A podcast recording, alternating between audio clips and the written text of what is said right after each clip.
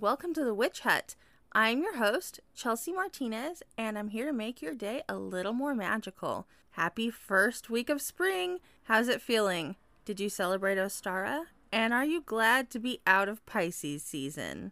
As a quick aside, you might be able to hear the work that's currently being done in the apartment below mine. It's not a ghost, it's just construction. This week, I didn't really do too much that was new, but I did get to light up my altar for the first time in almost a month, which felt incredible. It's very easy to discount the value of simple practices, but they can have a profound effect on your emotional well being.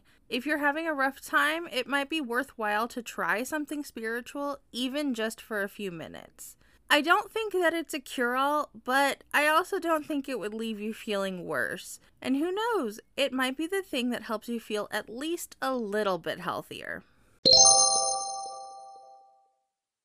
This past week, we just welcomed the sun into Aries, which marks the beginning of our solar year. Aries is the cardinal fire sign and is ruled by Mars. Aries is known for having a hot temper and an impulsive nature. Fiery influences combined with Mars means that Aries is associated with anything, and I do mean anything, that gets your heart racing and your blood pumping. Aries loves a risky situation and to test their own limits.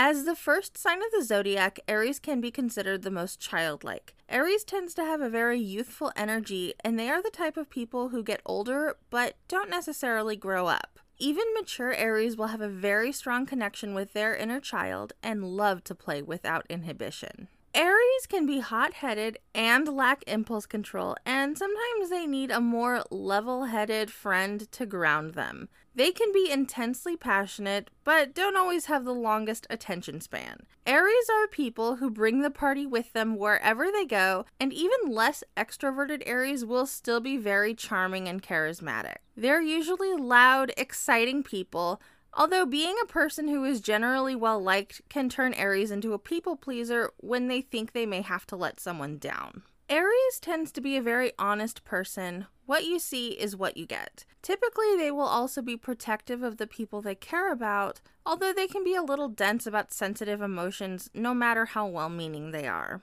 During Aries season, it's a great time to get in touch with your own inner daredevil. It's time to take a risk. Although I have a Virgo stellium in my own chart, so I can't help but advise that you make sure that's a carefully measured, safe risk. Do something that makes you nervous and excited. It's also a good time to boost your heart rate and do something physical or at the very least quite exciting. This is also a good time to let your inner child out to play. A night spent watching your childhood favorites and eating the snacks you always asked for but never got to have as a kid is a fun way to do this. But you can also play a game or do something else that makes you drop your adultiness. Recently, a friend of mine made a post in a Discord server I frequent, and they were asking how to go about possibly mixing pantheons when you have heritage from more than one place. This is something that is very near and dear to my heart as an eclectic witch who has a multi ethnic heritage and lives in what is essentially a big melting pot of a city. So, today we're talking about building an eclectic and satisfying spiritual practice. Before we begin, I want to clarify a few viewpoints that I personally hold, which definitely impact the way I feel about piecing together your spiritual practice as opposed to finding a tradition and making that work for you. First, I'm speaking as someone living in the US in a city with no ancestral ties to the land that I'm currently on.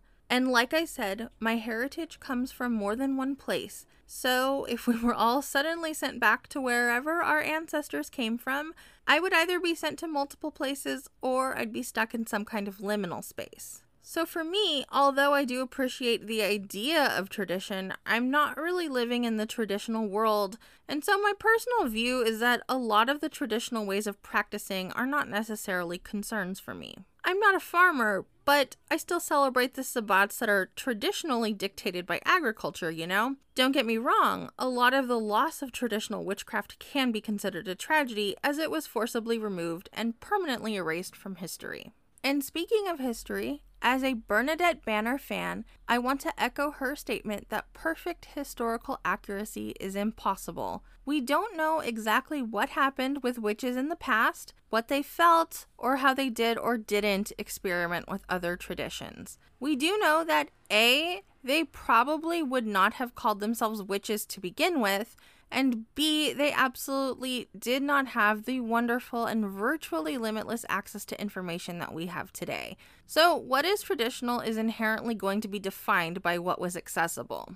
Centuries ago, you wouldn't mix pantheons or try out a different method of worship because you didn't know that those things existed across the ocean from you and your village, that you and the previous 10 generations of your family were born in, lived in, and died in. I'm not saying that I think this gives you carte blanche to appropriate cultures, especially when they've been marginalized. I'm saying that it means that the concept of tradition should be looked at with a critical eye. My personal viewpoint, in a nutshell, is that although I do believe in things like spirits and deities, I personally believe that what we know as a deity is something of an expression of something much larger than we can wrap our little human minds around. I believe that a lot of what we interact with when we work with deities are archetypes, and that makes it possible for us mere mortals to have some kind of contact with some little piece of the divine. I do think it's interesting to note that many people find these archetypes to behave in similar ways, such as how Hecate is often said to enjoy sweets or to appear as a very small woman, when that's not necessarily part of her archetypal mythology. Basically, my point is that although I don't think this means you can recklessly offend deities, it also means that I feel what we experience as the divine is a relatively small personification of something incomprehensibly large. For this reason, I feel comfortable mixing pantheons, although that has guidelines I follow in order to be respectful. So, why choose an eclectic path? Well, like I said, in my opinion, the idea of tradition is kind of an illusion in a lot of ways. I don't know how a witch a thousand years ago would have reacted to having the entire internet at their fingertips. I do know that having access to knowledge opens up doors that witch never even knew existed and were closed to them. I know that there seems to be a standard for what is traditional that isn't necessarily rooted in anything other than what feels romantic enough. But things that aren't strictly traditional also include electricity, indoor plumbing, and buildings more than a single story high, yet those aren't ever brought up as too modern to be magical. So, if what we're all doing anyway is picking and choosing, why not do that picking and choosing in a way that is intentional, ethical, and responsible? It's important to me that I emphasize that your eclectic path should be something that is intentional, ethical, and responsible. When I say that, I mean that you need to go through the magical world in a way that is respectful and not appropriative. This isn't a buffet where everything on the table is fair game. There are going to be things that are simply not open to outsiders, and there are also going to be things that aren't really meant to be used in an eclectic way. So it's important to thoroughly investigate new practices before you add them to your magical life. And don't forget, some things just don't mix and match. If you set up an altar where one of your deities belongs to one culture and another belongs to a culture of the nation that invaded that land, that's not necessarily the most ethical way to go about it. This can be tricky. Like I said, I'm ethnically mixed, and one of the cultures in my ancestry did invade and colonize another culture that's also in my ancestry, and it can be difficult to figure out exactly what I feel that means for me. I've personally found that when I talk to my deities or to my spirits, I receive an answer, which sounds like such a cop out, but that's kind of where I found ways to begin to figure out where my lines are drawn. I don't think there's a single answer. The answer for you might be separate altars or separate practices, or you might find that if you see two very similar deities in both cultures, working with both of them might bridge that gap for you.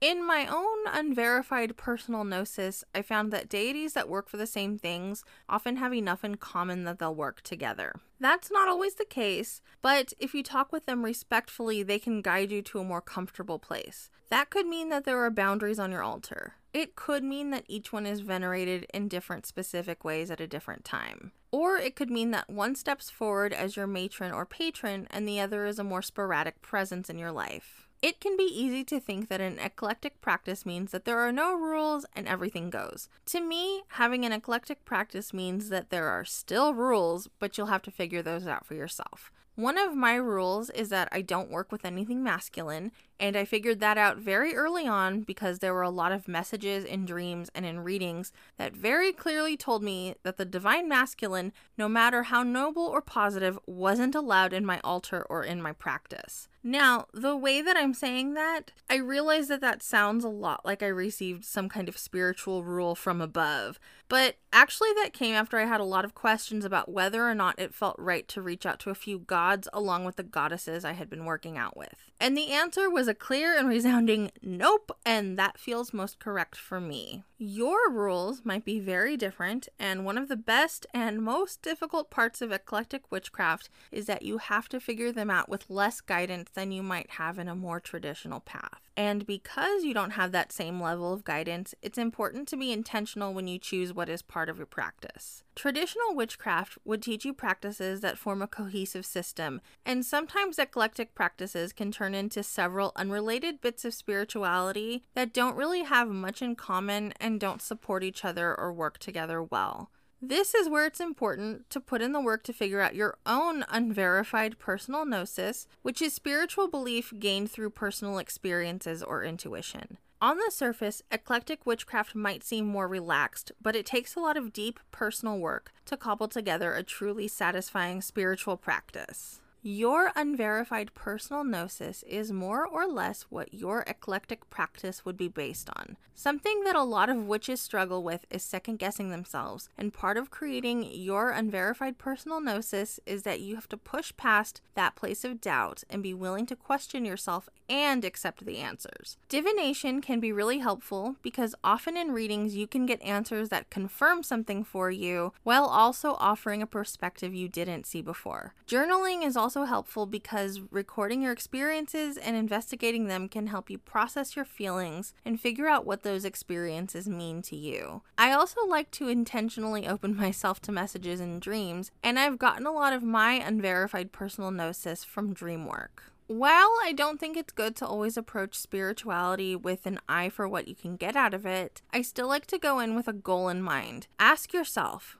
why would you want to pursue an eclectic path over a traditional one? Is it because you have a certain special interest that you want to center your practice around? Is it because you want to find something that allows you a little more freedom to explore beyond just one path? Or is it because an eclectic path makes sense with your life and the kind of witch community, or lack thereof, around you? Understanding your own motivation can help you decide what would be most beneficial for your eclectic path when it's time to decide where to explore and what will be a good addition to your practice instead of something that doesn't fit so well. I have a few reasons why I prefer an eclectic path. First, I am happily a solitary practitioner, and a lot of witchcraft traditions are meant to be shared in a community. Personally, I felt like not having that community involvement meant that I wasn't really experiencing that path the way it was meant to be. Second, I am not the biggest fan of organized religion, and a lot of witch traditions have problematic roots because they're founded by human beings who may not always have the best intentions or who do not behave in ways that I would want to follow.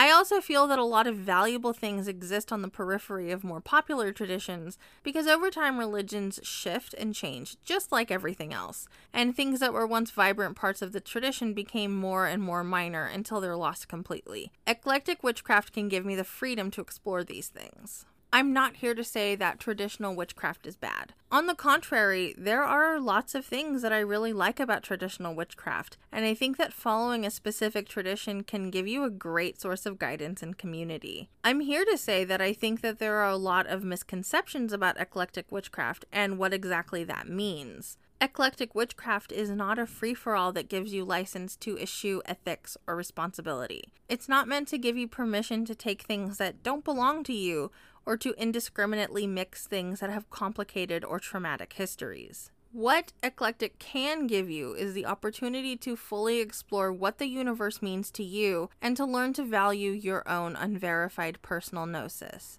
Eclectic witchcraft also gives you the opportunity to learn to hold yourself personally accountable to your own ethics, which is something that I think is often overlooked in religion. I think that the beauty of eclectic witchcraft is that you have the chance to get really deep into yourself and your heart and your soul. If you're interested in exploring an eclectic path, there are a few things I'd recommend as you get started. First, get a journal. This is probably the most important step. Get yourself a journal and write about your experiences as a witch and how they make you feel and what you think of them. Sometimes a witch journal is a companion to a book of shadows and it might be called a book of mirrors. You're working with your unverified personal gnosis, and that means you'll need to record that somehow.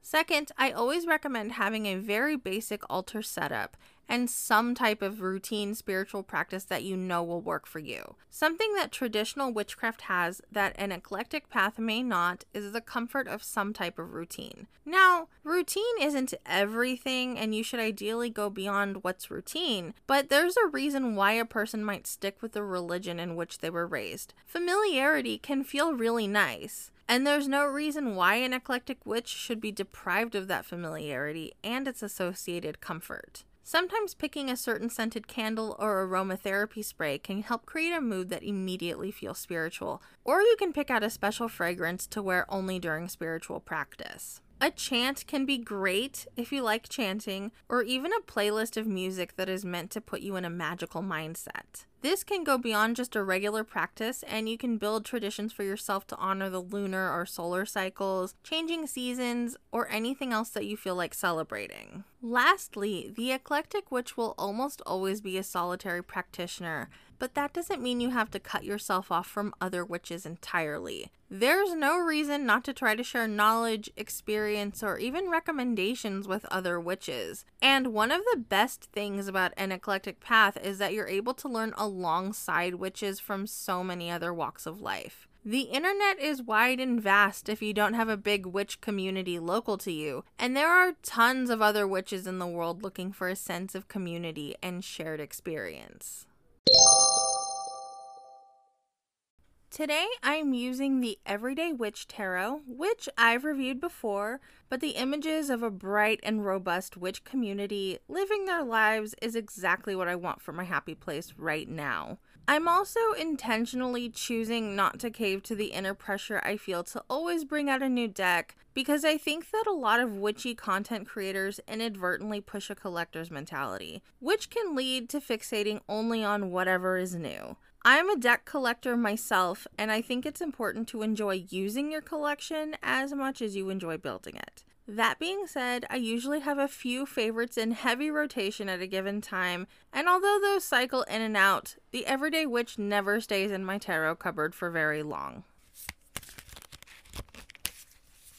Our card today is the Two of Wands. This is what happens after the initial spark of inspiration. What do you do with that? This card refers to making plans and preparing for next steps and expansion. Plans are great and all, but underneath that, the Two of Wands is really about making decisions and preparing to leave your comfort zone. If you want to follow through with an idea, eventually you'll have to commit to something. And the Two of Wands is meant to be that intermediary time between an amazing idea and real change happening in your life. And with that, we're at the end of our time here in the Witch Hut. Keep up with the podcast on Instagram at the Witch Hut Pod or follow me at Chelsea the Witch for all things witchy and whatever else. If you have a question you want answered on the show or a topic you'd like me to explore, feel free to reach out to me at either Instagram. And until next time, stay safe, healthy, and magical.